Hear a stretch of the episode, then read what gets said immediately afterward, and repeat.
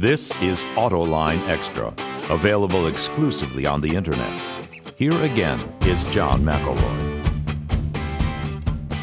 Welcome back to this Autoline Extra, only available on the web. And talking with me right now is Daniel Weiss from the Center for American Progress, Fred Smith from the Competitive Enterprise Institute, and Ron Cogan with Green Car Journal. And Ron, mm. as we ended up the, the broadcast version of the show, we were talking about clean diesel. Pick up the, the, the argument there. Why are we not getting more diesels in the American market? We've seen Europe go almost 50% diesel. Well, it's not because uh, we don't have some of the product here. Uh, we don't have it like Europe, but we've got some great product here from uh, major automakers, particularly um, Volkswagen, Audi, BMW. Um, Mercedes Benz, we, we should be looking more at diesel because it gets much higher fuel efficiency, lower greenhouse gas emissions. Like, come on, if we're looking to decrease uh, global uh, warming emissions, here's one way to do it without any sacrifice whatsoever. Well, Lots of power in well, diesel, higher fuel efficiency. There's a capital cost difference. Uh, but it's not three, like a hybrid. It's not that, no. Well, the, the, other challenge with diesel, though, is it's still made from petroleum. And not only are we importing two thirds of our oil from overseas, but one fifth of the oil that we get come from countries that are on the dangerous or unstable list kept by the State Department. And that doesn't include Venezuela. Let, that is a national security imperative to reduce the amount of imports from these let, countries. Let me add, let me add something. This is really good perspective and it's enlightening. If one third of the cars, of the vehicles on the road today were clean diesel in the U.S., we would decrease our use of petroleum-based fuels by 23 billion gallons per year, 23 billion gallons. How, how, far does that go toward energy security? It's a it's a big deal. Well, and, and let's get I back can't to do the math that quickly because I did the math. I checked it five no, because times. it's 42 uh, gallons to the barrel. So right. how many barrels a day is that? Uh, I, I, math it was something like one and a half yeah, million right. barrels. You're right, Fred. Math is not for but let's get, let's get back. No, way, but okay, look. Whatever we say about this energy security, Canada is not exactly a country. We've got a 3,000 We're happy to deal with the Canadians, yeah, and we do more and trade Canada with them. Canada has a massive tar sands potential that is ideally suited for diesel and other things.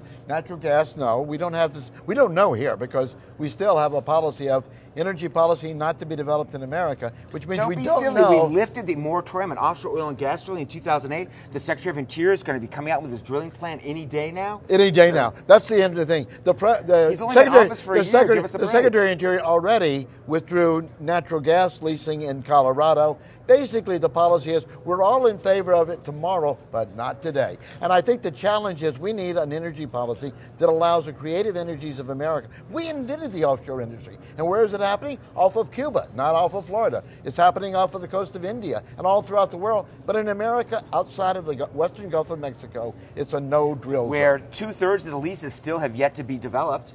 We've already got lots of a- acreage and lots of oil in the Gulf of Mexico that's already open for development. Oil companies are I'm from Louisiana. Okay. Let, us talk about how we best use the, the resources Let's we have now. diesel. In the short term, as we're going to the goal we all want, Yeah. we're, we're not so different in what we want. Yeah. Uh, we all agree you know, goals we, is we have, we're, let's use the petroleum that we have here now in the vehicles that, that we have here now the best way we can in the short term as we transition to biofuels, to electric drive, to whatever it is we're going to end up with. Let's use it most efficiently. If diesel, clean diesel, meets 50 state emissions uh, standards and it gets 30% on average better fuel efficiency, and by the way, the, the Green Car of the Year for 2010, the Audi gets 50% better fuel efficiency as a diesel than its own gasoline counterpart. These are important distinctions. remember, we should use these yeah, vehicles. And remember the way we've done several other things. When when new entry auto companies, Hyundai and others, come on the market, what My they do. brother-in-law's a Hyundai No, no, I mean it's a wonderful car. But what they had to do initially, because they were new, they were novel, they were riskier to pay. They basically put in really good guarantees, warranties, and so on. The diesel guys have, as you know, have a have a have a barrier to overcome because the first generation of diesels, the compromise between air pollution standards and affordability, didn't work very well, and it created a bad image in America. We've got to overcome that. I think the diesel industry ought to really think. Is there a market clever, barrier to clever diesels now? incentive structure? no, it isn't a market barrier. It's it's it's an education barrier. Edu- it's an outreach barrier. Well, It's a- also it's a cost of compliance. factor. It's a very expensive emissions control system Yeah, that yeah, adds about four thousand dollars to the cost. Well, of the that's one of the things. There is a. It's, we were talking uh, aside here. It was. It's not that they're not affordable. A lot of people love them because if you're going to keep your car forever and they last damn near forever, then a diesel can be a wonderful thing. But there is a capital cost. Part of it environmental. Part of it you're dealing a much heavier duty engine because it's got to withstand more pressure.